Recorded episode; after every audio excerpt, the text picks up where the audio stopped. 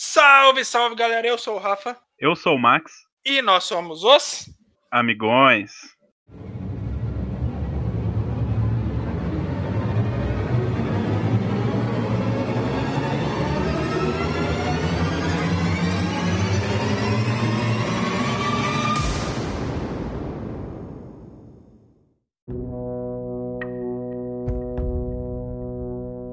Salve galera! Mais uma semana, mais um início de mês, mais um episódio aqui do podcast dos Amigões para vocês. Todo mundo sabe, o mês de outubro é um mês muito especial, onde se comemora no dia 31 o Halloween, ou como é conhecido aqui no Brasil, o Dia das Bruxas. E o podcast dos Amigões não poderia ficar de fora dessa comemoração, dessa data festiva, e estaremos trazendo para vocês, especialmente neste mês, o especial Mês das Bruxas, onde estaremos falando até o dia 31, até o dia do Halloween, sobre filmes do gênero do terror. Estaremos trazendo um pouco de cada filme do gênero do terror, falaremos sobre um slasher, falaremos sobre um filme que se trata um pouco mais do espiritualismo, de religião, falaremos também um pouco sobre filmes das concepções do gênero zumbi, enfim, faremos bastante coisa, coisas legais aqui para vocês, filmes clássicos, filmes muito bons que a galera gosta, que todo mundo Obviamente, espero que sim, já tenham assistido. Se caso não, vocês acompanhando aí o nosso especial, vocês assistem, depois vocês voltem, vocês voltam, perdão, e escutem os nossos episódios aqui conosco. Para nos ajudar nesse primeiro episódio, nós temos a Mônica, que já é uma carteirinha carimbada, porém, antes de apresentá-la, estaremos falando hoje sobre um filme muito especial, que é O Massacre da Serra Elétrica. Iremos iniciar o nosso especial aqui do mês das bruxas com esse grande filme, que é um filme de 1974. Ele é um filme dirigido pelo Toby Hooper. Temos na produção o próprio Toby, o Jay Parsley, o Kim Henkel e o Richard Saenz. O roteiro é do Toby Hooper também e também do Kim Henkel o elenco, que é um elenco até então, na época, bastante desconhecido, com atores e atrizes que vinham do teatro e logo mais à frente nós iremos conversar, conversar debater que eles até eram amigos do próprio diretor. Então o elenco ele é composto pela Marilyn Burns, o Paul Partain, o Alan Danzerk, o William Vale, o Terry McMinn, o Edwin Neal, o Jim Sledol, o Gunnar Hansen e o John Dugan. O gênero, como a gente já sabe, é do terror, suspense. A música é composta pelo Toby Hooper, diretor do filme, e pelo Wayne Bell. O diretor de fotografia do filme é o Daniel Pearl. A distribuição é pela Brainstorm Pictures. O filme foi lançado no dia 1 de outubro de 1974. O filme teve um orçamento de 300 mil dólares e uma receita de 30 milhões e 800 mil dólares. Vê, muito obrigado mais uma vez pela sua presença. Muito feliz aí. Espero que você esteja animada também para esse nosso especial e começando com um filme muito interessante, muito legal, muito horripilante. E espero que você goste de conversar conosco hoje sobre o massacre da Serra Elétrica. Oi, pessoal. É, esse, esse especial promete, hein? Tá muito bom e a gente está começando aí com o primeiro episódio, que já vai começar com um filme faz muito jus aí ao, ao Halloween. E com certeza virão outros que vão trazer muitas discussões boas aí para a galera que escuta o podcast. Eu estou muito animada assim para falar sobre o massacre. É, eu assisti o filme pela primeira vez para estar tá discutindo aqui com vocês, então vai ser bem, bem interessante. Beleza, velho? Muito obrigado. Mais uma vez, presença carimbada aqui no podcast. Amigão, estamos juntos aí mais uma vez. A gente já até tinha conversado mês passado o quão ansiosos a gente estava para poder fazer esse especial antes de de termos a ideia do, da própria pauta de setembro, a gente já estava conversando sobre a pauta de outubro. Finalmente chegou o massacre da Serra Elétrica. Seja bem-vindo também aqui ao podcast dos Amigões. Já aproveitando, dê a sinopse do filme e a partir daí a gente já com, começa a nossa conversa por aqui. Salve, amigão. Salve, Verônica. Pois é, né, amigão? A gente separou aí bastante filmes aí de qualidade elevada, né? Não tem nenhum filme ruim que a gente vai falar nesse mês. E querendo ou não, o terror cabe que é um dos nossos gêneros preferidos, né? Tipo, pelo menos para mim é um dos. E a gente começa com um filme muito clássico, né? Que é o Massacre da Serra Elétrica. Que eu tenho uma, uma grande crítica à tradução do nome, porque. não, não tem é nada de elétrica. elétrica. Mas é isso. No Massacre da Serra Elétrica, a gente tem uma série, várias depredações de corpos, né, no cemitério local, onde estavam sendo roubados partes dos corpos para fazer uma escultura macabra, né? E a partir daí, é, os jovens Sally e seu irmão Franklin viajam com outros amigos a fim de verificar se o corpo do avô deles ainda estava intacto e não tinha sido violado.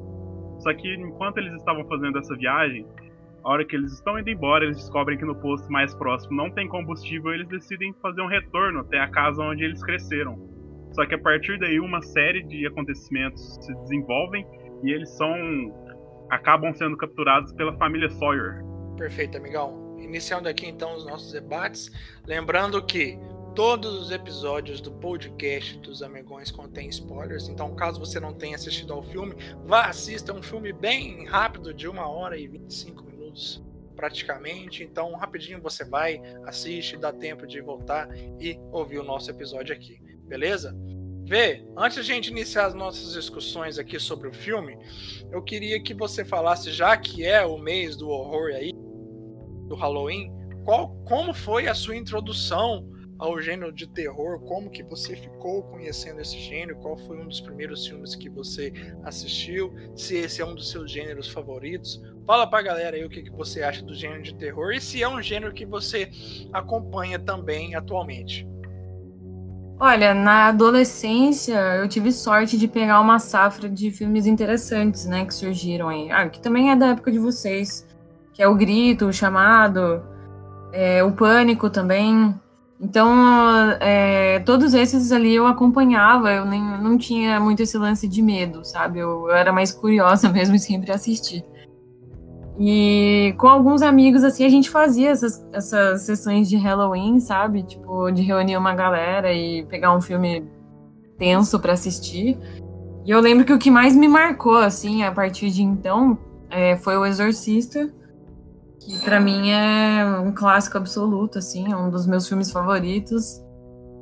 E, e, é meio complicado até, porque tipo, eu gosto muito, mas é um filme que eu não vejo tão facilmente de novo, porque eu acho muito pesado, mas eu acho incrível toda a questão da produção e por aí vai.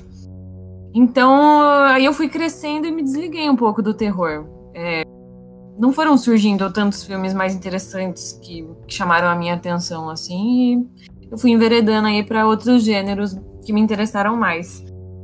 Mas eu me surpreendi muito positivamente com o Massacre da Serra Elétrica, porque sempre foi aquele tipo de filme que eu associei a ter uma longa franquia e não querer perder muito meu tempo com isso, porque a gente sabe que acaba se tornando muito repetitivo. É, é difícil ser tão interessante com tantos filmes sobre, sobre uma mesma coisa, assim, sabe? Sim. Então, é, eu não tinha visto ainda o Massacre, né? Vi a primeira vez para estar tá falando com vocês. E eu gostei demais, assim, achei um filme sensacional e, e até deu vontade de retomar esses filmes mais clássicos para estar tá vendo novamente com outro olhar, assim. Com certeza. E, e, e hoje eu, eu, vejo aqui que o gênero do terror, amigão, nessa questão de, de horror mesmo, de medo, eu acho que ele tá um pouco repetitivo, os plots também estão bastante cansativos. E tem a questão de que o terror está indo para uma pegada bem diferente, como é, por exemplo, os filmes do Jordan Peele, né?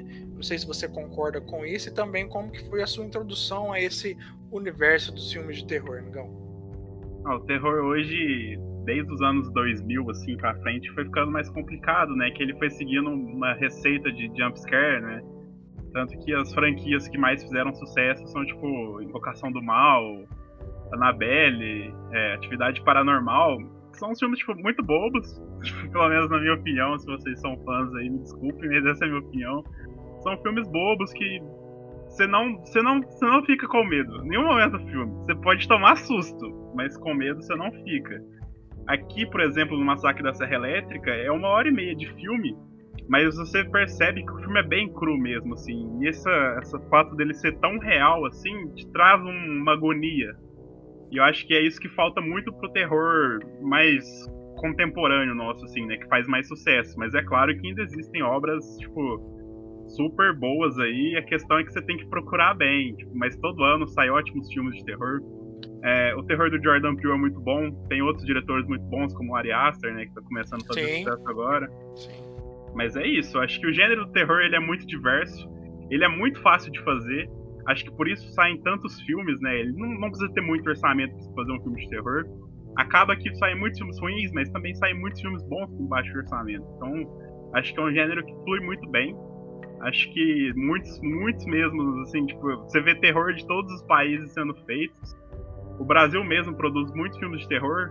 Alguns são muito bons, alguns nem tanto, mas isso é no mundo inteiro. Então acho que o terror ele passou por uma fase que hoje o que faz sucesso talvez não seja seja de melhor do gênero, sabe? Acho que tem que dar uma procurada a mais ali pra você destrinchar um bom filme de terror. Mas os clássicos estão aí e existem muitos filmes bons. Acho que ao redor, ao, enquanto a gente for fazendo esse, esse, especial, a gente pode ir mencionando alguns filmes bons, né, ao redor do mundo aí, que acho que talvez a galera não esteja tão, tão, tão atenta, mas que com certeza possuem sua qualidade. Com certeza, amigão. Especialmente você que é um grande fã do gênero, acho que você tem propriedade para falar para a galera aí. Com certeza vai trazer bastante indicação. E só falar do meu contato, desde pequeno assim, tipo, eu sempre via filmes com a minha prima, que eu passei muito tempo na casa da minha tia, ela gostava muito de filmes de terror. Aí um dos primeiros filmes que eu fui assistir no cinema foi Exorcista o Início, acho que foi em 2004. É, tinha sete anos, eu achei muito bacana. então, desde... Super apropriado, né? É, tranquilo. Tipo, pior que nem fiquei com medo, não, mas acho que desde então eu fui criando gosto por esse gênero e acho que eu já vi muita coisa mesmo. É, de vez em quando eu comento com você, né, amigo? Alguns filmes muito ruins que eu vejo, assim, tá? que chega, chegam a ponto de ser engraçados, mas também tem muitos filmes bons aí no meio. Com certeza, amigão. Então, a partir do, do decorrer do nosso especial aí, muitas indicações para vocês que nos acompanham. Vamos iniciar então aqui as nossas discussões sobre o massacre da Serra Elétrica.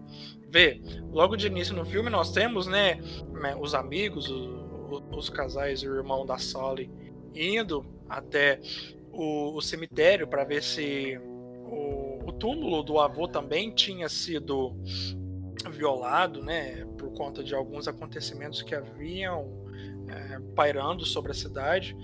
Gostaria de saber de você se logo no início, como a gente já havia conversado antes também, antes de iniciar as gravações aqui, se você achava que seria mais né, uma reunião ali de amigos, de namorados, que no final seriam mortos e a história seria bem repetitiva, assim como é nesses filmes de hoje, né? Onde ah, temos aí o, os personagens que já são bastante datados, temos a loira bonita, temos um, um rapaz que é mais desprovido de, de inteligência, etc e tal, essas coisas mais taxadas desses filmes mesmo.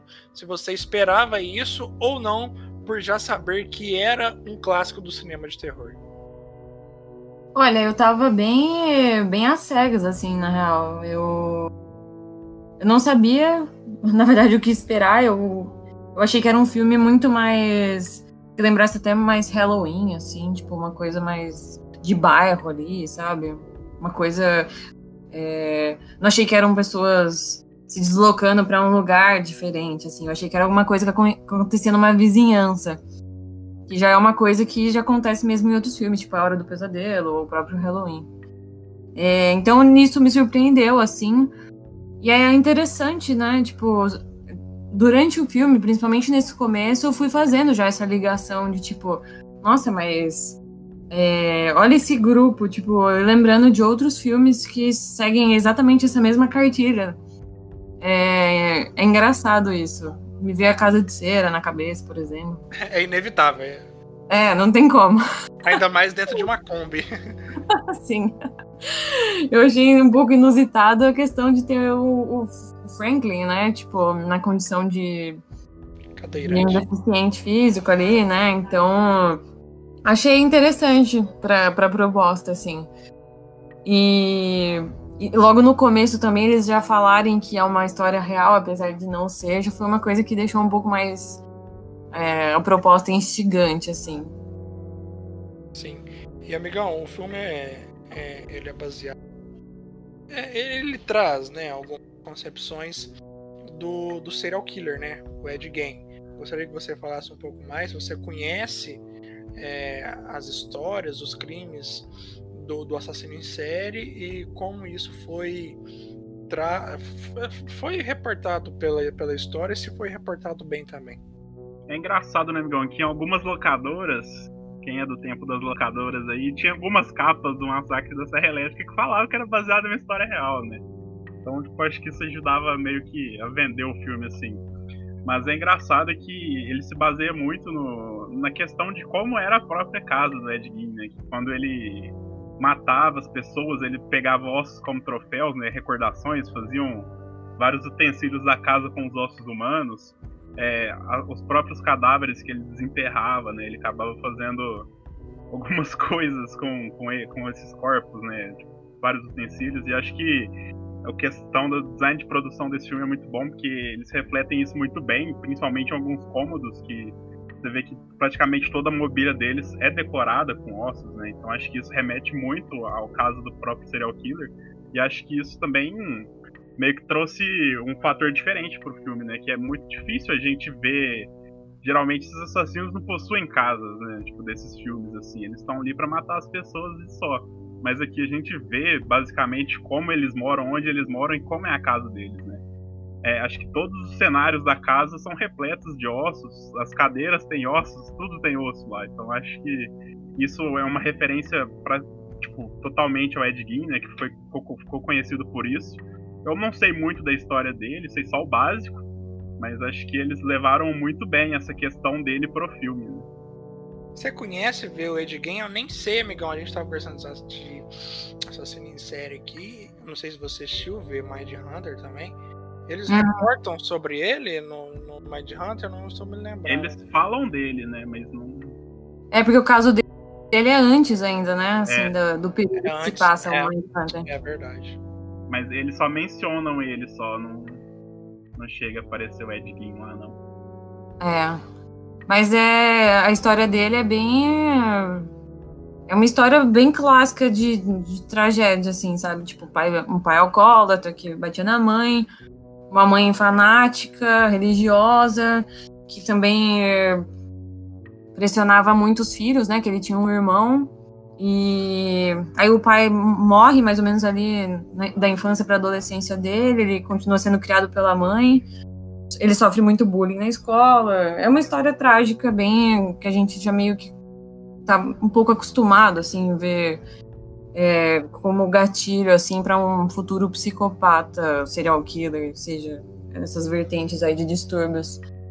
E aí ele, a mãe morre também, e aí a partir da morte dela ele começa a praticar essas coisas mais estranhas, como desenterrar corpos, até que ele chega num ponto de ele realmente matar pessoas.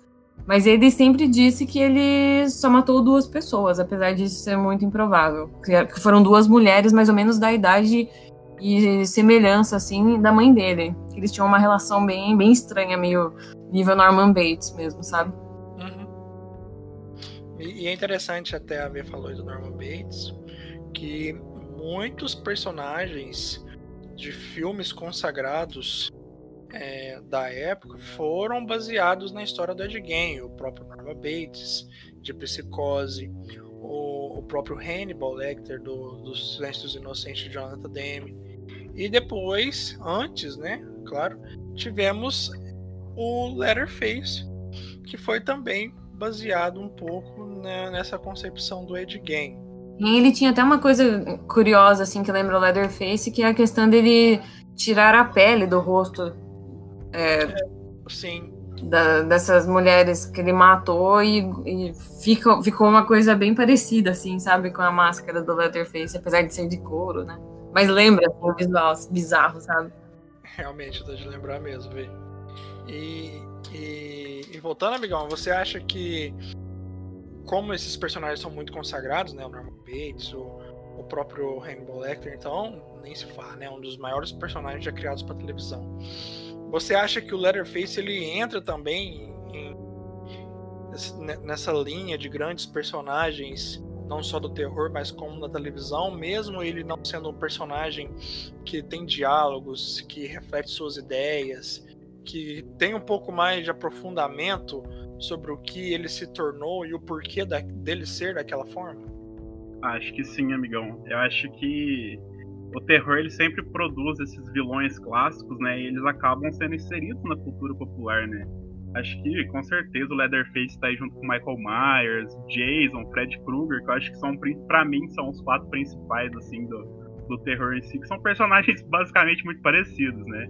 Tirando Fred Krueger, que geralmente é, é mais falastrão, todos os outros são tipo ou são quietos por, por serem, né? No caso do Leatherface aqui ele é retratado como criança com deficiência, né? Criança muito grande, inclusive. Mas é isso, né? Tipo, ele foi marcado. Acho que ele, tipo, todo mundo, mesmo você não tendo assistido o Massacre da Serra Elétrica, você reconhece o Leatherface, pode não saber o nome, né? Mas você vai falar que é aquele cara que mata os outros com a motosserra. Tanto que acho que ele até é um personagem jogável em Mortal Kombat, né? Então, tipo, eles, esses personagens eles ultrapassaram o terror em si e acho que eles entraram pra cultura como um todo. E acho que é muito bacana isso, porque eles meio que eternizam o filme, né? Que o Massacre da Serra Elétrica, apesar de ser focado ali na série, com certeza o que marca mesmo é o Leatherface. E complementando isso que o, que o Marco falou, vê, é, é, muito interessante ver um personagem como Leatherface, que não tem diálogo para ele, se tornar um ícone não só do terror, mas como de personagens como esses que nós já citamos. E é interessante ver que a gente conhece o Leatherface por exatamente ter medo dele.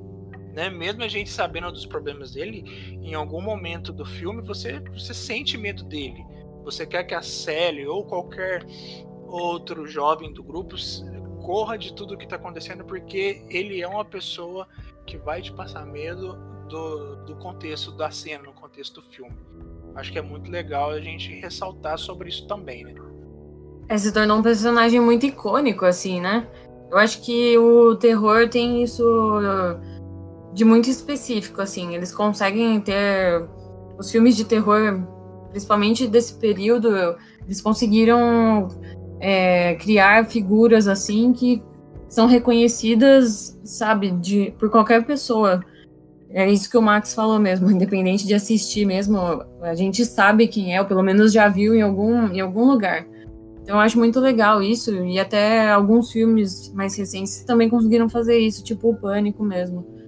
E, então eu acho muito legal isso do gênero terror. E uma e... coisa que, só cortando aqui rapidinho, é que eu acho que o Leatherface, de, de todos esses personagens, acho que ele talvez seja o mais divertido de se assistir, principalmente nesse primeiro filme, que a gente vê, no caso, o pai dele, assim, tipo, batendo nele, né? E ele agindo como uma criança, de fato, né? Ele, tipo, apesar dele ser uma, uma pessoa, tipo, extremamente forte, extremamente grande, no fundo ele ainda, tipo, tem medo do, do pai que é, tipo, muito menor que ele, né? Então acho que isso traz um diferencial pro Leatherface que a gente não vê nos outros é, vilões do, do, do Slasher, né? É, eu adorei isso no filme, que tá, é, as primeiras mortes a gente vê só o Leatherface, né? E a gente entende que ele é tipo, ele é o vilão, pronto, acabou, assim. É, espere o pior dele e já era. E aí a trama vai se desenrolando e a gente vê que, na verdade, é uma família, né? Então, é, é, se torna mais complexo, apesar dele ser a figura central aí da, da questão é, do que remete ao filme. Mas eu gostei muito desse desenrolar porque não ficou só o vilão quieto, distante, super forte, que pode ter ou não um passado estranho. Não, eles, eles deixam claro que são pessoas extremamente problemáticas e que não é só ele. E mostram outras pessoas também com uma personalidade totalmente. É, assim. Com, problemática, né? Com, algum, com distúrbios e abusos ali, de alguma forma.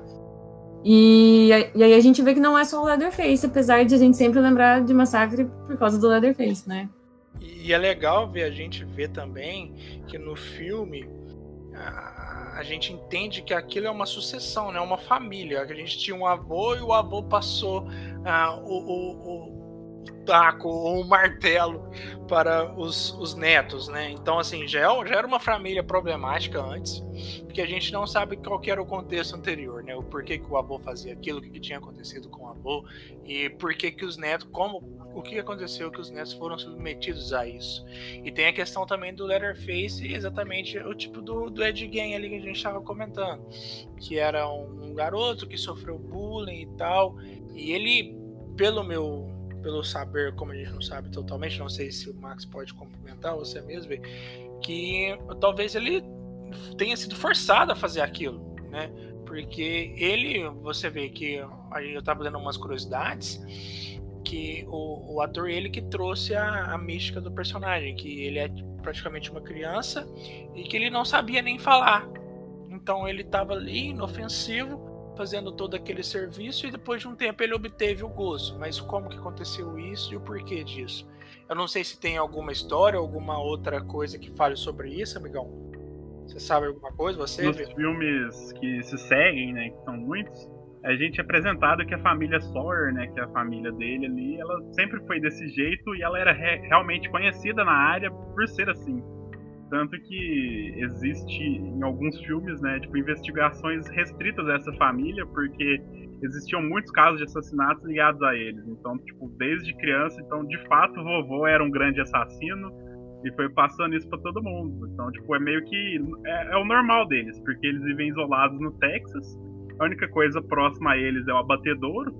Então, tirando isso, eles não têm contato com mais nada. Então, acaba que desde da fundação da família em si mesmo, eles acreditam que os, as outras pessoas são como o gado que tem no abatedouro, sabe? Tipo, tá lá pra você abater e comer. Eu acho engraçado que no, numa cena lá da Kombi, né? É, eu esqueci o nome desse irmão, que é o mais novo. O mais novo não, acho que ele é mais velho, né? Ele acaba sendo mais velho que o Leatherface aí. Pelo que vocês falaram, o Leatherface ele é uma criança é, com um desenvolvimento é, assim, com algum problema de desenvolvimento, é isso, né? É, porque. Tipo, ele não é uma criança em si. Ele não é uma né? criança. Ele né? é que ele é uma pessoa com deficiência que como tipo, não tivesse desenvolvido. Uma mentalidade, assim. Ele tem mentalidade de criança num corpo de adulto. Ah, sim, isso aqui. É, então, aí o, o irmão dele que parece é, assim, pelo menos organizar um pouco melhor as ideias. Não digo que está bem organizado, mas. mas pelo menos ele ainda sabe, ele, ele interage com outras pessoas sem matá-las, né? Então é isso. Então esse irmão tem um momento na Kombi que ele fala. É, que eu só me liguei depois, assim, né? Que a gente vai entendendo como é a família, que ele, que ele diz que a família sempre trabalhou com carne. É. Eu falei, hum, agora eu entendo o que você quer dizer. Ele fala que prefere dar uma retada, né? Que é mais eficiente. Sim, ele, eles não gostam de pistola. É. E é interessante que dentro da Kombi também é uma. Falam que. Da forma que eles matam na época, quer dizer, né? Então é, tinha uma forma mais eficaz, mais rápida, que não havia sofrimento dos animais.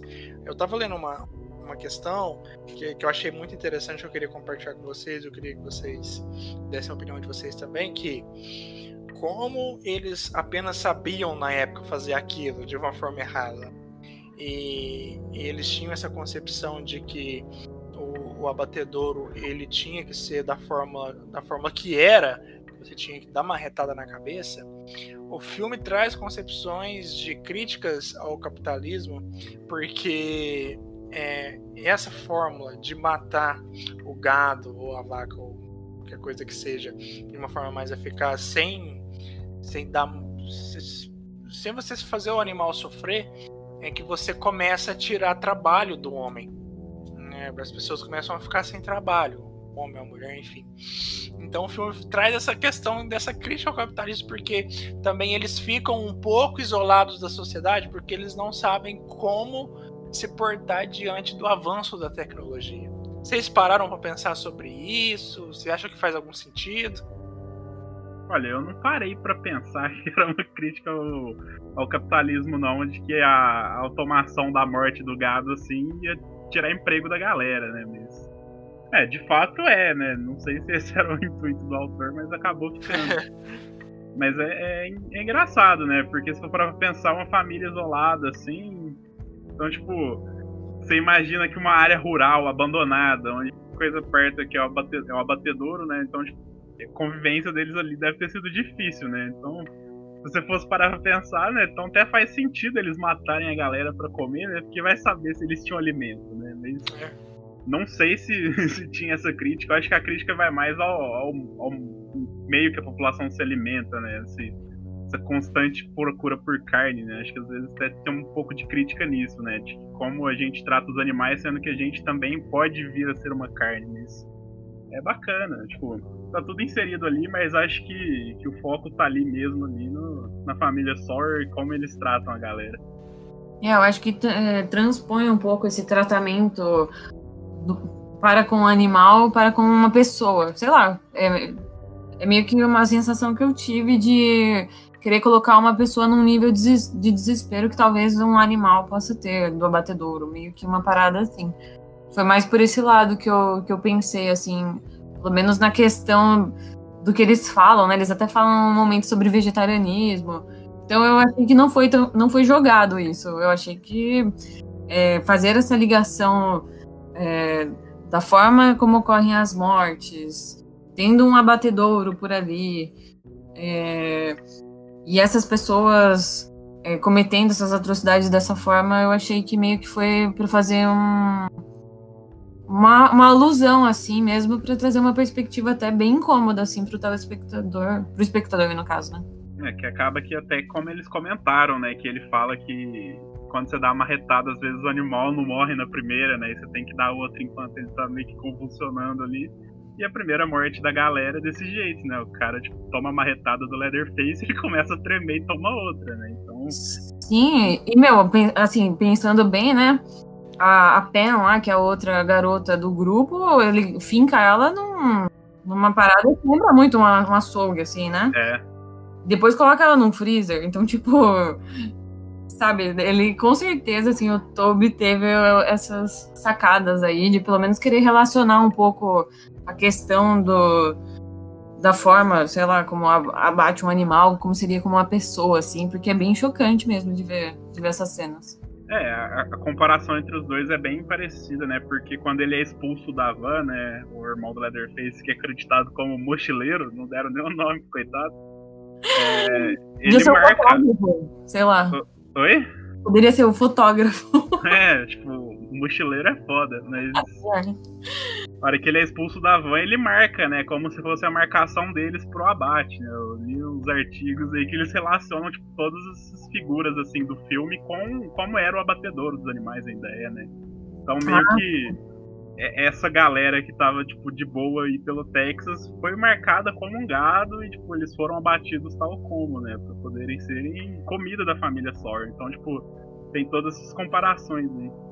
Não, e tem outra cena também, essa aí, esse daí eu fiquei meio em dúvida se, se é isso mesmo. Mas a hora que a Sally tá fugindo do Leatherface e, e o, o, o, mais velho lá, que é o pai do Leatherface, no caso, eu fiquei em dúvida se é pai, se é irmão mais velho.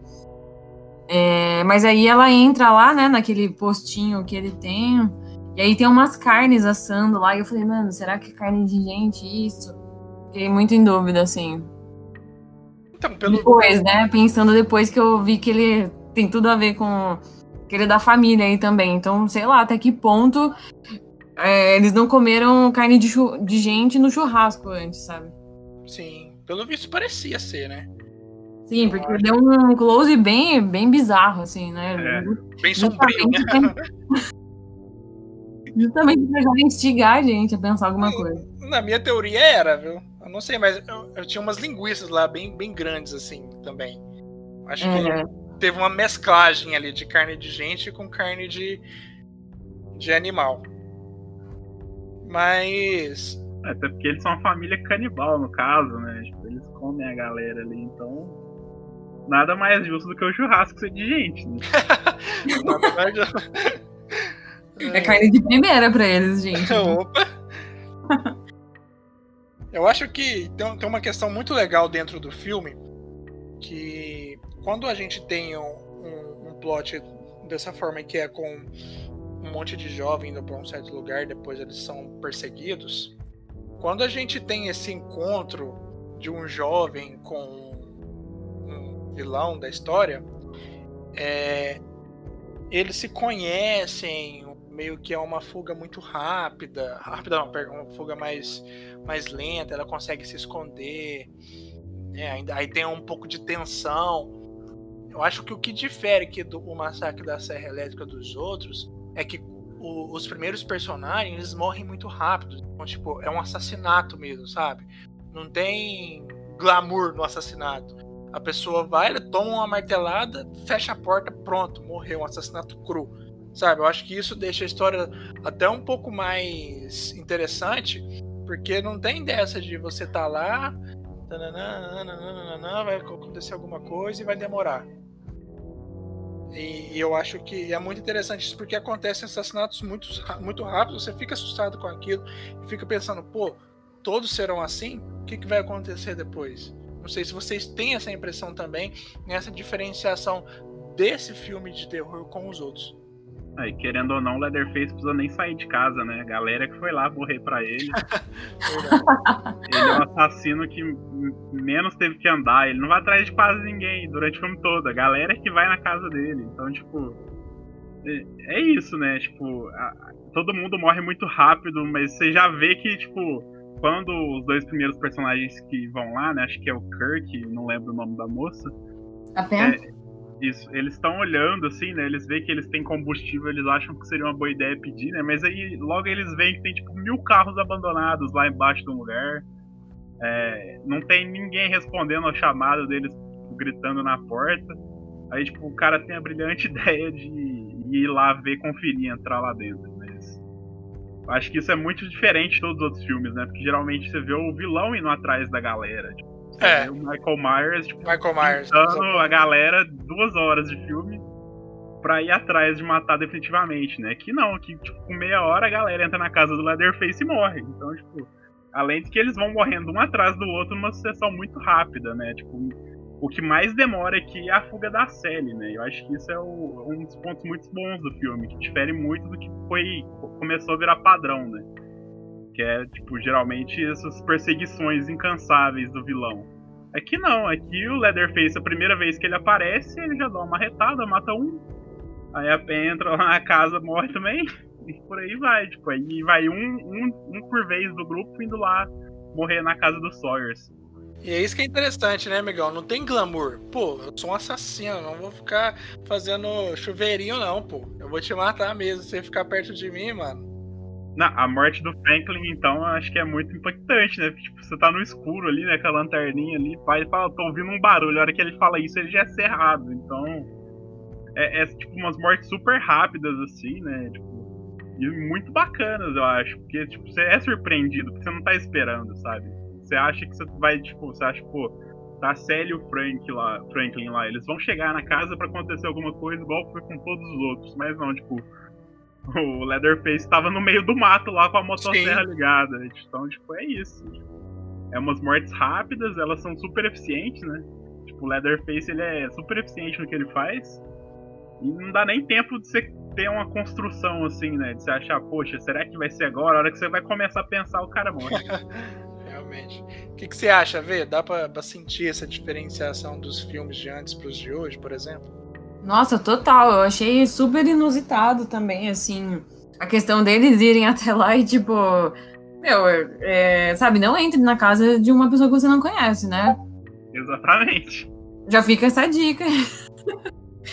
para os filmes de terror sempre ditando aí como não agir. E, e, eu gostei muito também, além da questão né, de não ser ele que a princípio vai atrás dessas pessoas, dessas mortes acontecerem à luz do dia. Que na verdade é uma coisa que eu acredito que até não sei se foi necessariamente uma seria uma opção, né, do, do diretor caso ele tivesse um orçamento melhor, porque a questão do orçamento teve muito a ver com com essa questão de se adaptar ali, né, ao ambiente e dar preferência para cenas em ambientes mais claros. Mas funciona muito bem para o clima do filme a questão dessas mortes é, à luz do dia e feitas de forma tão crua, assim, sabe? Como é. É, é muito chocante.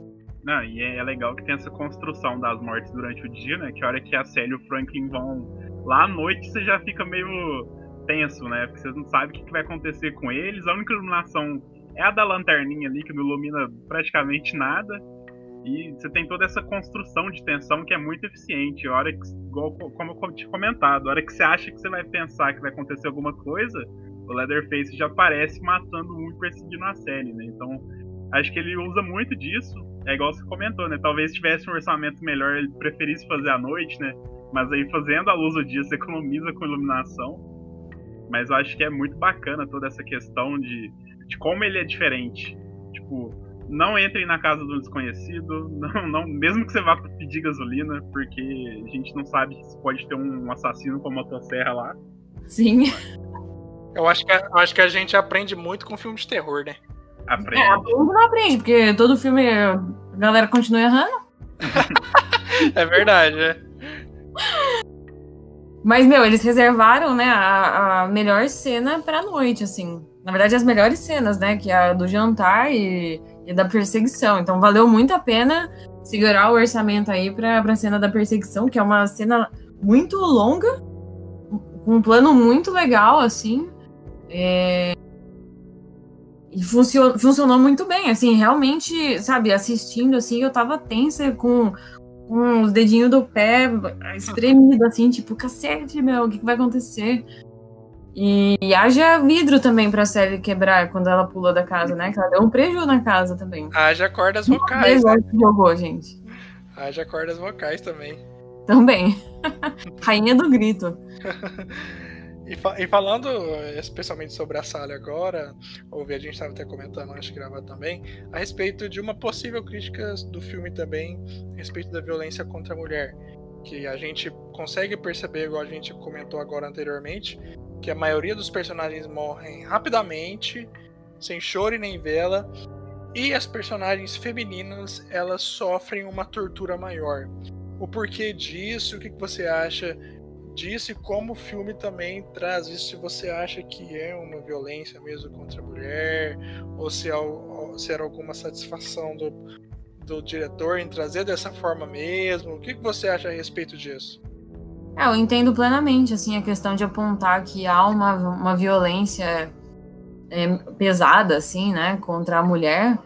É, eu, eu comentei, né, com vocês que eu fiquei bem intensa assistindo o filme, quando eles pegam ela com medo de alguma cena mais pesada é, em relação a algum abuso físico mesmo, assim, é, digo já sexual. Fiquei bem, bem apreensiva e torcendo para isso não acontecer, porque aí estragaria o filme, assim, para mim, sabe? Até o limite do que estava se propondo ali, que era a questão é, das mortes, por mais bizarras e violentas que sejam, ok. Mas aí acho que já jogar a mulher a esse nível de também fazer ela passar por isso seria muito pior e estragaria a experiência para mim. Então, na questão da violência, é, o filme todo ele tem uma pegada bem violenta, bem crua.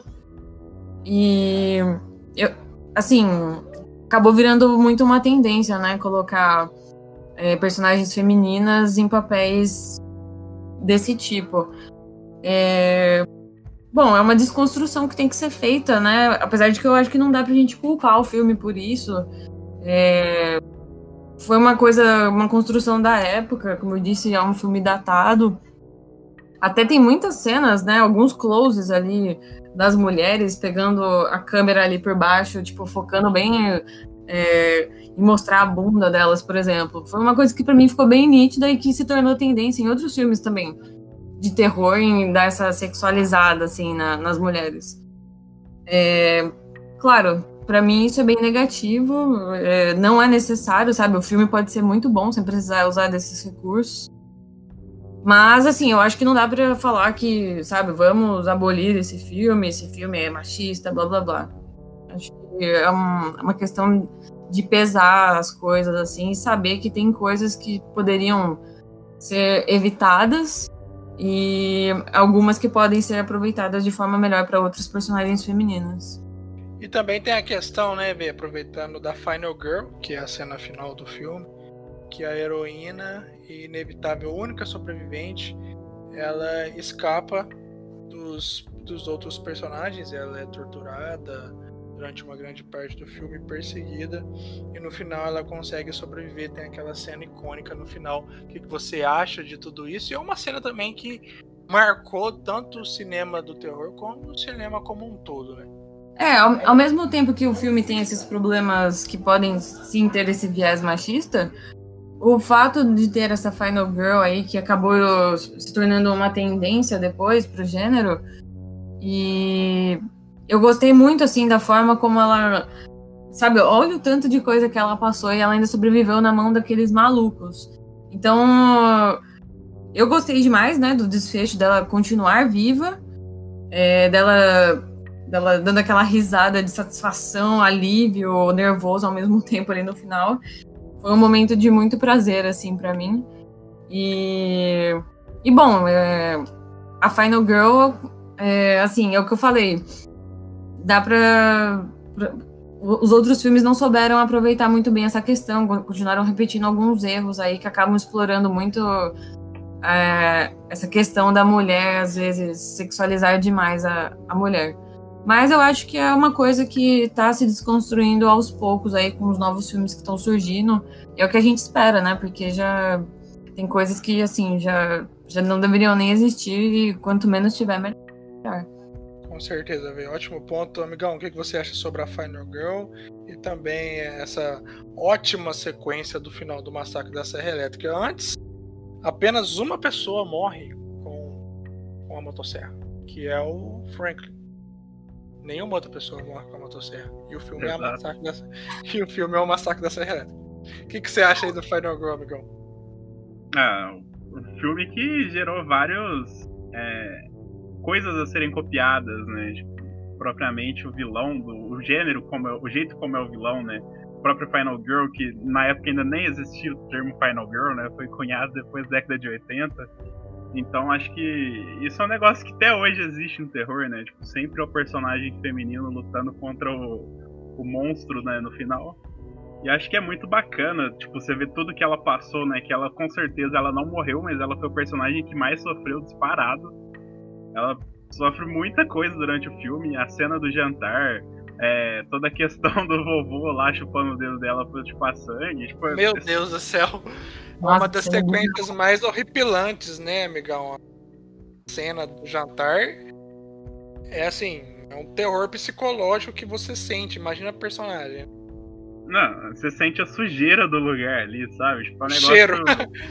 é um negócio difícil até de olhar, assim. Tipo, é muito ruim de ver mesmo, assim. Mas é uma coisa que marcou muito, né? Acho que é o principal marco, assim, do, do massacre da Serra Elétrica.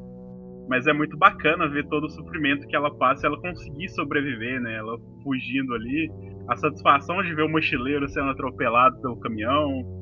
É, o Leatherface tomando uma chave, não sei qual é o nome daquela chave na testa. A sequência final para mim é muito boa, é, é, bem divertida ver o Leatherface quase serrando a própria perna. Um dos únicos momentos que a gente vê a serra, tipo, com boa visão, né? Porque o Franklin é bem rápido no escuro ainda. Mas é muito bacana ver que ela conseguiu superar tudo aquilo ali e no fim ela rindo ali. É muito bacana. E também não, a gente não pode esquecer do Leatherface fazendo um, uma dança ali com a motosserra, né? Acho que para mim é uma das cenas junto com o jantar que mais me marcam nesse filme é o Leatherface surtado ali com a motosserra, tipo, fazendo umas coreografias muito ousadas assim. a trilha sonora do filme que é praticamente aí composta por pelo, pelos gados, né?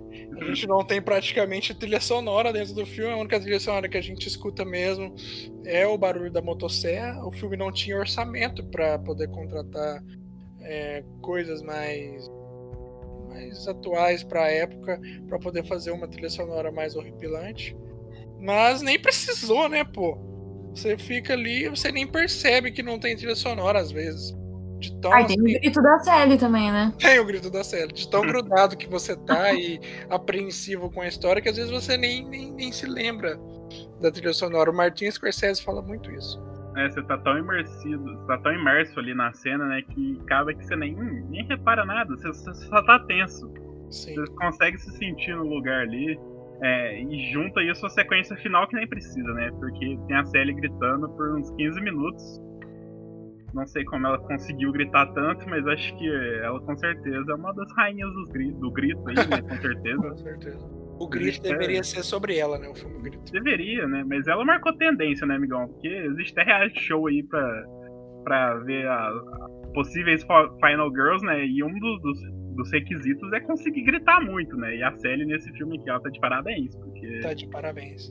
a, toda a perseguição dela, ela tá gritando, ela cai do segundo andar da casa, né? Ela pula da janela, cai no chão, começa a gritar enquanto corre, eu falo, caramba, mas realmente, tipo, a trilha sonora é quase inexistente, né? O que a gente tem é alguns sons de animais, né?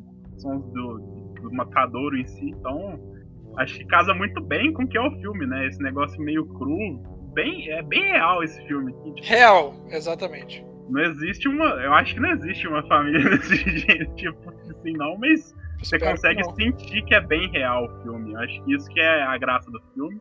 E por isso que ele é tão impactante, né? Uma coisa que eu acho sensacional é que o filme é, ele se passa num dia só e a cena final já é num de dia de novo, já, já tá claro. Então, tipo, a loucura acontece de dia mesmo. O Leatherface sai lá perseguindo a Sally em pleno dia, o outro irmão também, sabe? A, a loucura. Não há limites para a loucura. Não, imagina, tipo, a sorte dela é que passou duas pessoas por aquela estrada, né? Passou o caminhoneiro e o cara de carro. Então, tipo, eu imagino eu no lugar deles. Eu não ia parar o carro, mas nunca na vida.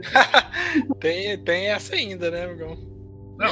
E- Eu não ia parar nem pro mochileiro pra dar carona.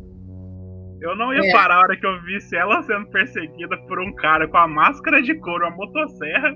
Não, sem condições, cara. Mas a sorte dela é que deu tudo certo ali. O, o caminhoneiro foi super prolífico ali em ajudar ela, né? Tanto que no fim a gente nem sabe o que aconteceu com ele, ele só saiu correndo mesmo. Correndo até agora. Ah, tá. E deve estar chegando no Brasil já, amigão. Já tá chegando aqui já.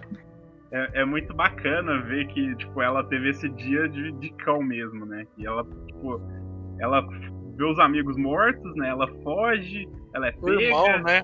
Sim, ela é pega, tipo, ela desmaia, ela acorda, tá tendo o jantar da família ali, que é, é bizarro. E depois ela consegue fugir a hora que começa a amanhecer, né? Então, tipo, foi um dia de cão mesmo, assim, pra ela. É, acho que fica marcado no, no personagem, né? E, e tem a, a figura do vovô, né, Verônica? Que, que, que negócio estranho. O cara super pálido. Né, Uma maquiagem daquele negócio lá muito louca. O que, que é aquilo, meu Deus? Como... Por mim ele tava total morto. Ele começa a se mover, meu. Tipo, quantos anos que tem aquele vovô? É, nessa hora eu falei, meu Deus, acho que o filme vai tomar um outro rumo sobrenatural aí, que eu não tô entendendo o que tá acontecendo mais. Porque é muito bizarro. É, Maluco é uma formol, é. É uma cena pavorosa essa do avô, sério. É... Tudo, eu tava com um negócio na cabeça pra falar agora, mas me fugiu. Logo, logo você lembra. É, daqui a pouco eu lembro. É, é engraçado que a primeira vez que o vovô aparece, né, tem a vovó também, né? E eu É, achava, que, vovó. Pô, eu achava que os dois estavam mortos, né? Porque a vovó já tá decompondo, né? Mas o vovô nem mexe. Eu falei, pô, velho tá morto, velho. Olha, olha o naipe do vô ali. Não tem como ele tá vivo. Mas na hora que eles cortam o dedo dela e põem na boca dele, ele começa a chupar, cara. Acho que aquele ali é o momento mais bizarro do filme, disparado, velho. Você começa a ouvir aquele som dele chupando o dedo. Você fala, nossa. Mas o vovô é um ótimo personagem. O fim é, é- é engraçado, né? A questão deles quererem que, o, que ele mate ela, né? Dando a marreta nele, mas ele não consegue segurar nem a marreta. Tipo, você vê que é uma família bem desajustada mesmo. não, realmente queria saber quantos anos que ele tinha na época, viu? Eles falam, né, que o avô foi o melhor, o melhor matador da É. família, assim, né? E eles querem que ele mate o menino, ai, de novo. Essa cena é, é muito bizarra num nível, assim, tipo... Não dá, não dá pra entender o que vai acontecer, sabe? Não, realmente. Antes do nosso final, vamos acrescentar curiosidades. Vocês possuem curiosidades sobre o filme que vocês querem fazer, que vocês tenham lido. Pro pessoal também que gosta do filme, que queira saber alguma coisa diferente. Fique à vontade, amigão, vê. Acho que uma das curiosidades mais engraçadas, amigão, é que filme é de baixo orçamento, né? E filme de baixo Sim. orçamento é. Super, né? É, tem essas coisas, né? Quando a gente fala que você faria tal coisa por uma coxinha, por um suco, sabe? Que você fala pra galera, eu achava que isso era brincadeira, né? Mas, tipo, é que o filme vai além. O narrador do filme, que narra o começo, né? Ele falou que pelo filme, pela narração dele, ele recebeu um cigarro de maconha, amigão. esse, esse, foi o preço para ele narrar o começo do filme. Então, tipo, você vê que, que quando uma coisa é de baixo orçamento, a galera aceita qualquer coisa. Será que ele recebeu o pagamento antes ou depois de narrar? aí fica no ar aí, né? É, fica no ar. Imagina os figurantes lá do cemitério, o que, que eles ganharam também, né? Acho que aquele cara bêbado, ele deve ter ganhado a bebida que ele tava bebendo. Com certeza. Rolou um escão. Então, é, ou então era pai da galera ali, falou, ah, faz, você faz uma ponta no filme. O, o, filme, às vezes, ele tem até uma pegada meio é, documental, assim, sabe? Não sei se vocês tiveram essa impressão, mas pelo menos ali no começo da. É, que eles estão ali na estrada ainda, né, com a Kombi, eu senti muito uma pegada meio documental, assim, sei lá.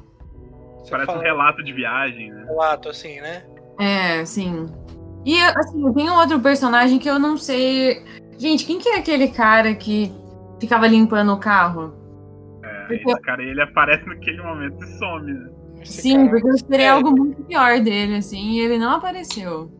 Eu acho que não rolou mais o cigarrinho de maconha pra ele continuar lá. E... É, então, a questão, ele realmente é muito misterioso, porque ele fica olhando pro céu, tipo, não sei se é algo a ver com a lua do, do do dia. Você viu que ele fica olhando bastante para cima.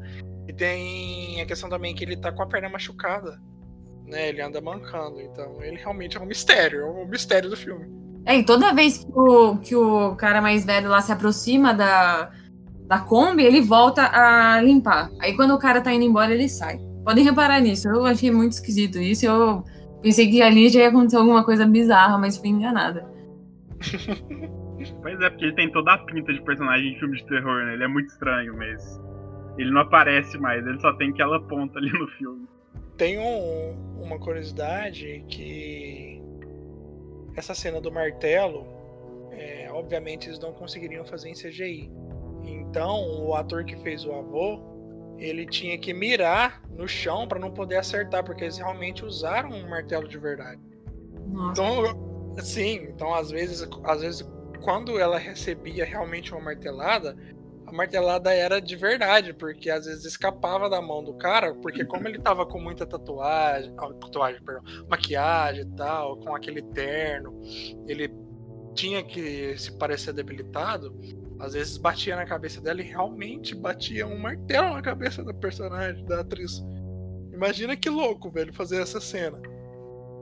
E eu, eu tinha lido também que eles não tinham dinheiro para fazer sangue mais. O único sangue que eles realmente tiveram dinheiro é o sangue que o mochileiro corta o braço do, do Franklin no início do filme. No, na cena em que eles cortam o dedo da, da atriz, eles realmente tiveram que cortar o dedo dela porque elas não tinham mais orçamento para poder fazer sangue, sabe? Então eles cortam o dedo dela e o rapaz lá, o, o senhorzinho lá, o velho, realmente chupa sangue da, da atriz, porque não tinha mais orçamento para fazer esse tipo de coisa. Ah, Marilyn Burns totalmente engajada no papel, né? Tipo. Muito engajada. Super amiga aí, o Toby. Ela deve ter ganhado uma boa grana depois, viu? Porque. É o mínimo, né? É, porque do começo, né, de 300 mil de orçamento para 30 milhões, caramba. E muito graças à atuação dela. Tem a questão do, do Letterface cena final dançar com Serra. O intuito era, como ele não tinha conseguido pegar a Sally, ele tinha ficado. ele iria ficar deprimido, então ele, ele iria bater, bater as perninhas como se fosse uma criança, porque essa era a essência do personagem. Só que na época, eles. O as, as cenas que eles faziam eram muito estressantes. Então eles ficavam horas no set, eles praticamente nem se conheciam direito. Realmente havia é, medo entre os, as, os atores e as atrizes, porque eles não se conheciam direito. Então, tudo isso era proporcionado pelo diretor que faz, forneciam isso para ele. Não, vocês têm que passar por isso para a gente passar, uh, transpassar em tela o maior medo possível. Então, quando acontece isso, além de bater perna, ele começa a girar com a motosserra, porque aquela é uma das últimas cenas que ele grava. Ele está super estressado, ele quer liberar o estresse de alguma forma. Ele dança daquela forma. E aí que nasce uma cena icônica do cinema por conta de improviso do ator. Por conta de estresse do ator. Isso que eu achei demais. Mas o Gunnar Hansen, ele não tem uma fala no filme, mas ele é muito importante no papel do Leatherface, né? Com certeza, amigão. Ele sempre consegue transparecer, tipo, sentimentos, assim, seja pela figura corporal que ele passa, porque não tem como a gente ver nem a feição dele, né? Mas acho é. que ele carrega muito também esse filme, ele a Célia, assim, tipo, para mim, é os dois personagens quase que o tempo todo carregando o filme. E acho que ele tem uma, uma, projeção muito boa como, como esse vilão. Como você disse, ele, ele trouxe muita coisa pro personagem, né? Tanto a questão de como ele ia transparecer nas cenas, a cena final, ele dançando de improviso ali, que com certeza é um dos momentos chaves do filme. Então acho que o Gunnar Hansen também ele merece muito, muito crédito pela qualidade desse filme, que ele conseguiu inter interpretar o Leatherface de uma maneira tipo, muito memorável. Assim, até porque interpretar usando uma máscara, né, gente? Tipo, requer que você busque por, por outras formas, né, de, de desempenhar o papel, assim. Então. Sim, com certeza. Realmente ele, ele entrega muito bem isso. Praticamente e... um trabalho corporal, né? Sim. Se bem que tem uma hora que ele dá um sorrisinho lá, vocês lembram? Aham. Uhum. um sorrisinho Mas bem é... marcante, bem banguela é muito engraçado, né? Você vê o Leatherface, assim, que eu acho que nas primeiras vezes que eu vi, a hora que ele começa a serrar a porta da casa dele em vez de abrir ela, acho que é um momento é, muito engraçado. Assim, que ele serra, mas depois ele abre a porta. Então, tipo, ele serrou um tempão assim para depois abrir. Eu acho que é muito bacana essa questão do personagem. E o Gunnar Hansen, ele é grande, né? Ele foi pesquisar aqui, ele tem 1,93 e ele ainda usou enchimento para ficar mais alto ainda. Eita. E o legal é que, é, por exemplo, essa ação do personagem se justifica. Não é uma cena só bizarra que você vai olhar no filme e falar, nossa, que, que, que besta, sabe? Tipo. Como a gente vê, às vezes, em filmes de terror, que a gente vê soluções meio idiotas. Isso faz parte da composição do personagem para entender que, meu, ele tem um, ele tem um problema mental ali, entendeu? Uhum. Daí ele não vai ser lógico abrir a porta e sair. Não, ele tá com a motosserra ligada lá, ele vai sair serrando o que estiver na frente dele. Então, tipo, é, é muito legal ver essa como isso faz parte do personagem também. Não é só um recurso do, do filme, assim, sabe? para mostrar, olha, ele serrando alguma coisa. Não, não é. Mais alguma curiosidade aí, amigos? Ah, eu vi também sobre, sobre a motosserra.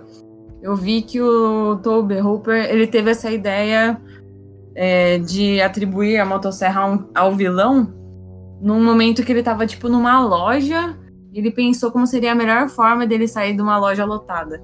Seria subindo uma motosserra para espantar toda a galera. Muito bom. então, muito criativo da parte dele. Acho que eu tenho uma última curiosidade. Eu, eu tava com ela na cabeça agora. Deixa eu ver se eu me recordo. Enquanto isso, tenha mais alguma aí, Miguel? Não, Miguel, mas eu acho que é bom a gente falar que todas as sequências de Massacre da Serra Elétrica começam da mesma, do mesmo jeito. São um grupo de jovens viajando pelo Texas e terminam sempre da mesma forma, que é o jantar na casa dos Sawyers. Inclusive, quase todos terminam com o vovô tentando dar uma martelada. Então, acho que a galera que quis fazer sequências aí dos filmes aí não tinha muitas ideias e os filmes se repetem muito. O, a franquia, né, tem oito filmes ela nem foi feita para ser uma franquia, né? Tanto que o segundo filme foi feito mais de 10 anos depois. Mas como é, virou moda, né, nos anos 80, 90 fazer continuações dessas franquias clássicas do terror, né? Eles embarcaram na onda. E o Massacre da Serra Elétrica hoje possui oito filmes, né? E daqui, sei lá, daqui uns dois, três anos vai ter outro, né? Que o, último foi de 2017, que é o prequel do remake que a gente vê a origem do Leatherface. beleza! É. A gente vê um pouco do conceito do Leatherface criança ainda, assim, mas isso eu não cheguei a assistir, não. Acho que já é demais aí para quem, quem quiser acompanhar. Mas se você gostou do primeiro filme, acho que o segundo, de 80 e poucos, ainda vale a pena. Ele já é mais trash, mas ele ainda tem uma pegada muito boa no filme. No final é um duelo de motosserra, então acho que vale a pena. Lembrei da minha curiosidade rapidinho. É que eles usaram motosserras reais, né? Realmente eles não tinham como fazer computação gráfica ou qualquer coisa do tipo, e não tinham dinheiro para dublês também. Então o Ganar fazia tudo. Então ele se vestia com aquela roupa pesada dele, ficava com a máscara 12 a 16 horas por dia, e também manuseava motosserra. E ele tinha zero conhecimento sobre motosserra. Então, todas as vezes que ele utilizou, ele utilizou assim, pô, vamos ver o que, que dá. E, e eu tava lendo um comentário sobre o diretor que ele disse que teve uma cena que passa a motosserra rente a cabeça do próprio Gunnar e ele não percebe porque a máscara tá tampando toda a visão dele. Então ele quase se decapita durante o filme. Agora, meu, o que, que esses atores e atrizes passaram para fazer esse filme, meu? De verdade. Anos 70, né, meu? Tudo permitido ali. Não tem associação de, de atores. Não tem. Então, todo mundo pode fazer o que quiser. Exatamente. Porque é perigoso, né? A, a própria cena que, o, que a motosserra cai na, perna, na perna do Leatherface, e, tipo, o que tinha de proteção ali era uma placa de metal com carne e sangue falso, né? Então, tipo, eu não sei qual é a segurança de uma placa de metal contra uma motosserra. Nunca testei isso. Eu não faria isso. Tipo, eu ia ficar com medo. Tem que ter coragem. Isso que é gostar da arte, né? Fala sério. Eles sabiam que isso tornaria um clássico, né? Só, só isso justifica. É. Com certeza. Espero que sim. Enfim, meus queridos amigos. Ah, amigão. É, a Verônica também comentado. Depois o amigão também pode falar sobre o gênero do slasher, né? Tá mais interligado ao slasher. Não é um dos primeiros filmes, mas é um dos primeiros precursores que fez mais sucesso, né, Vê?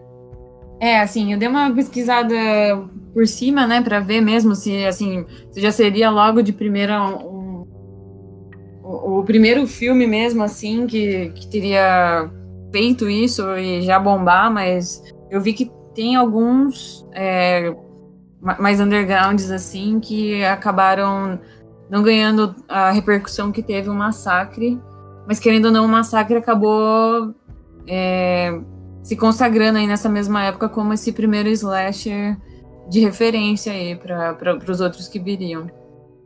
Massa, massa. E, e amigão, é, queria que você fizesse um comparativo aí, que como esse foi um dos primeiros filmes mais populares a respeito do gênero do slasher no terror, como está o slasher hoje, se há filmes bons ou, ou a discrepância aí de, de, de, de uma década para outra, ou de um século para outro, a discrepância está muito grande em relação à qualidade, fazem mais filmes referentes ao comercial para serem vendidos mesmo. O que, que você tem a falar sobre esse gênero em específico? Ah, o Slash ele caiu muito em desuso, né? Ele fez muito sucesso ali na década de 80, mas ainda hoje ainda existem alguns slashers, principalmente são sequências, né, desses filmes. A própria, a própria franquia do Halloween fez um meio que eles ignoraram tudo que eles tinham feito de ruim, né, e fizeram a continuação a partir do segundo filme ali, e tá sendo um dos, um, um dos melhores coisas que o slasher tá fazendo hoje. Mas acho que atualmente o que o slasher faz é fazer homenagens às obras principais, sabe? Acho que eles estão existe pouca inovação no, nesse gênero assim do terror e acho que ele caiu muito em desuso por isso. Acho que esgotaram meio que as ideias assim. É muito difícil se fazer um slasher mais original, mais contemporâneo, porque acaba que não faz tanto sentido no mundo que a gente vive hoje, né? acho que fazia muito sucesso naquela época, assim, pelas condições que a galera vivia, inclusive. Hoje é, é, quase impensável ter um assassino no nível do Michael Myers num bairro de um subúrbio americano, sabe? Acho que meio que caiu nisso, mas ainda hoje é produzido alguns, é, mas sempre levando com como uma homenagem mesmo. São muitos fazem homenagem ao massacre da Serra Elétrica. Até tem um filme argentino que chama Los Olvidados, acho que em português é o que as águas deixaram para trás. que, que retratam uma cidade lá na Argentina que foi submersa por uma barragem e que depois de muitos anos a galera vai lá fazer um, um documentário sobre isso e acaba que tem uma família tipo Sawyers lá, sabe? Tipo, na mesma pegada, assim. Então acho que o gênero do slash é isso.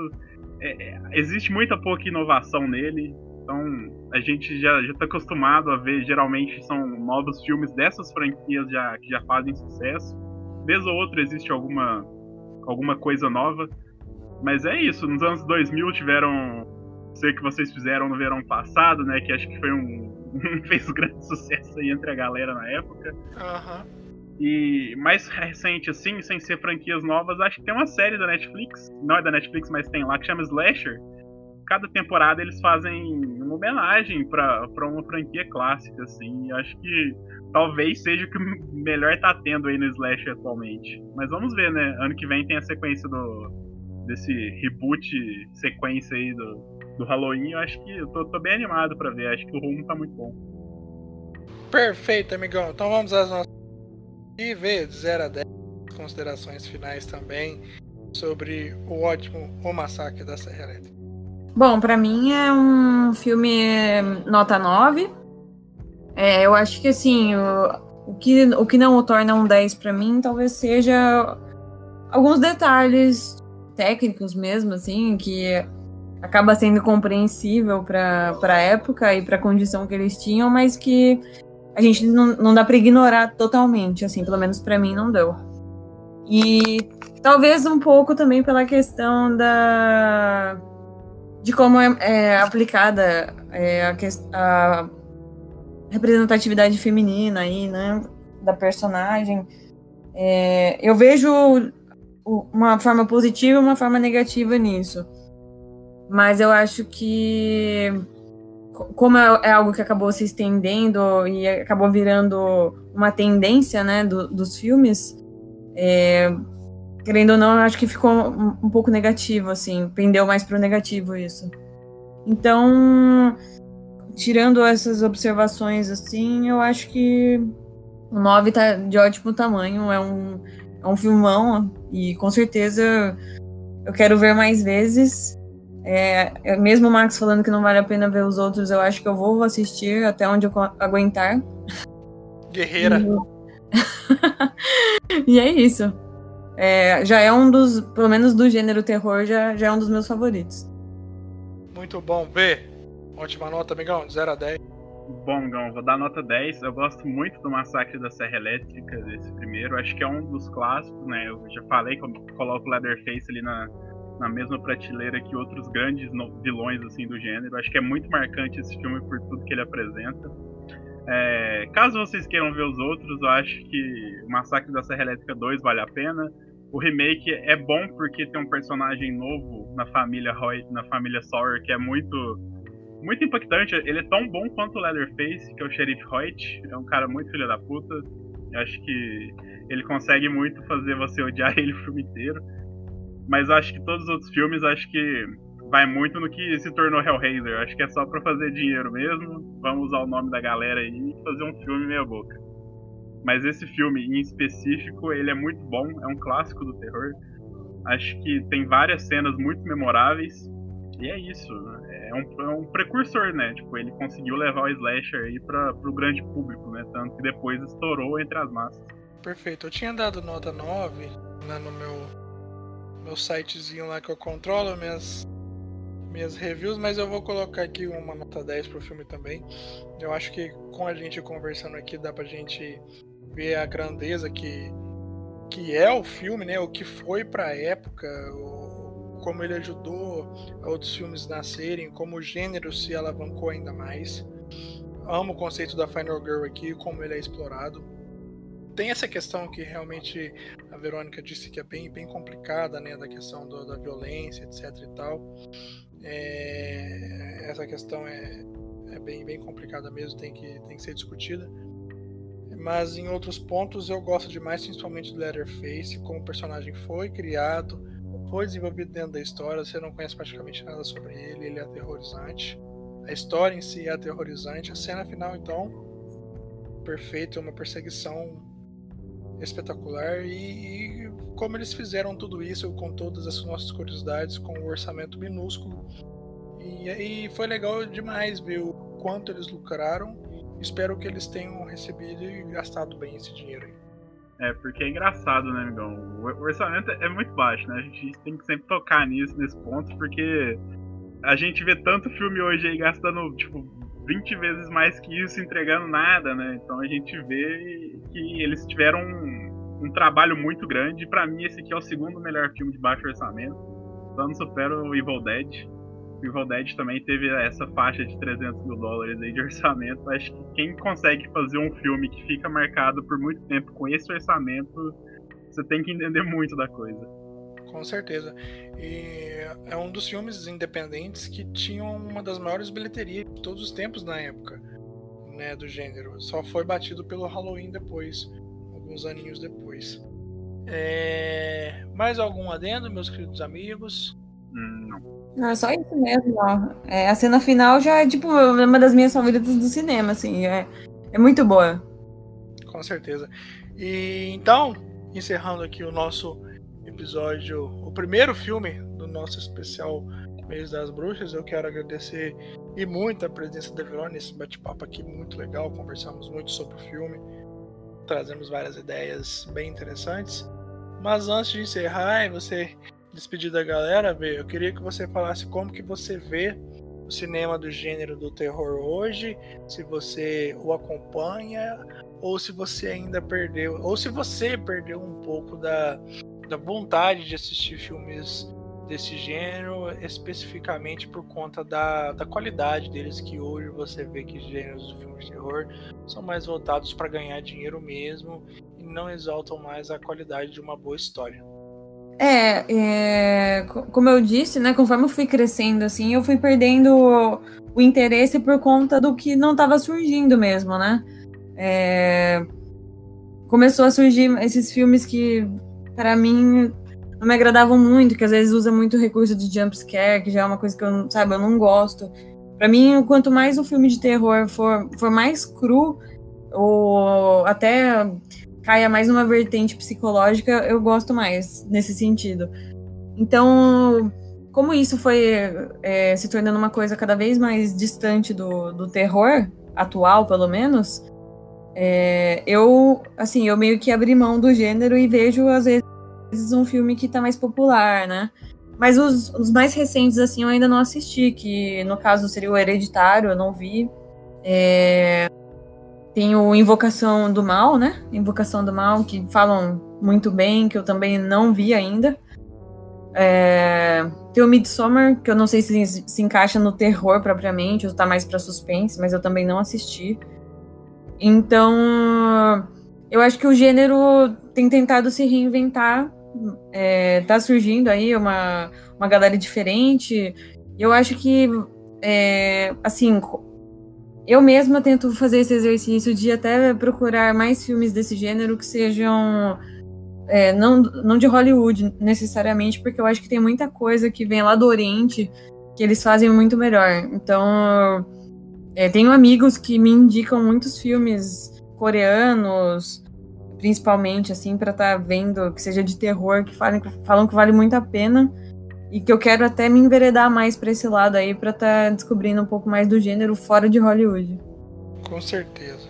Ótimo. Vê, vê. Então, muito obrigado pela sua presença aqui, iniciando o nosso especial do mês das bruxas. Foi muito legal. Agradeço mesmo de coração. Espero que você tenha gostado. E com certeza, logo, logo estaremos de volta aí novamente. É, fico no aguardo aí dos próximos episódios, né? Que eu quero escutar. Com certeza vem coisa muito boa por aí. E vou até assistir aí os que faltam eu ver para acompanhar direitinho o podcast de vocês. E agradeço novamente pela oportunidade aqui, foi muito, muito divertido estar falando sobre o massacre da Serra Elétrica. Perfeito, Vê, muito obrigado mesmo, mais uma vez, nos ajudando aqui no podcast dos Amigões. Amigão, mais uma vez aí, legal demais a gente estar tá conversando nesse especial juntos. Espero que tenha gostado também dessa gravação, bem diferente, bem legal. Aproveita aí de as redes sociais do nosso podcast e também já fala pra galera sobre o que nós falaremos semana que vem aqui no nosso especial do mês das bruxas. Ah, mais uma semana aí, né, amigão? Agradecer a presença da Verônica, ajudou a gente a gravar aí o Massacre da Serra Elétrica. Semana que vem a gente vai falar sobre um dos meus filmes favoritos, que é Evil Dead, né? A Morte do Demônio, Noite Alucinante em português. É, é um filme do Sam, do Sam Raimi, né? Que, tipo, tem uma carreira muito boa aí no terror, mas é mais conhecido por ter feito Homem-Aranha. Mas é um filmaço, filmaço mesmo. Então aguardem semana que vem, tem muita coisa pra falar. E é isso, sigam o podcast dos Amigões no Instagram, compartilhem com seus amigos os episódios, também sigam o podcast dos Amigões no Spotify ou qualquer outra plataforma de streaming. Compartilhem os nossos episódios, mandem sugestões, qualquer coisa estamos aqui para tirar alguma dúvida. Se vocês querem indicar algum filme pra gente também, se o filme for muito bom, a gente até promete fazer algum episódio, né, amigão? Com certeza. Fiquem à vontade. Estamos aqui, somos todos ouvidos. Muito obrigado, amigão. Muito obrigado. Até a próxima, pessoal. Um grande abraço, um grande beijo. E fiquem ligados, em semana que vem continua o nosso especial sobre o mês das bruxas, o especial do mês de outubro do Halloween. Até lá!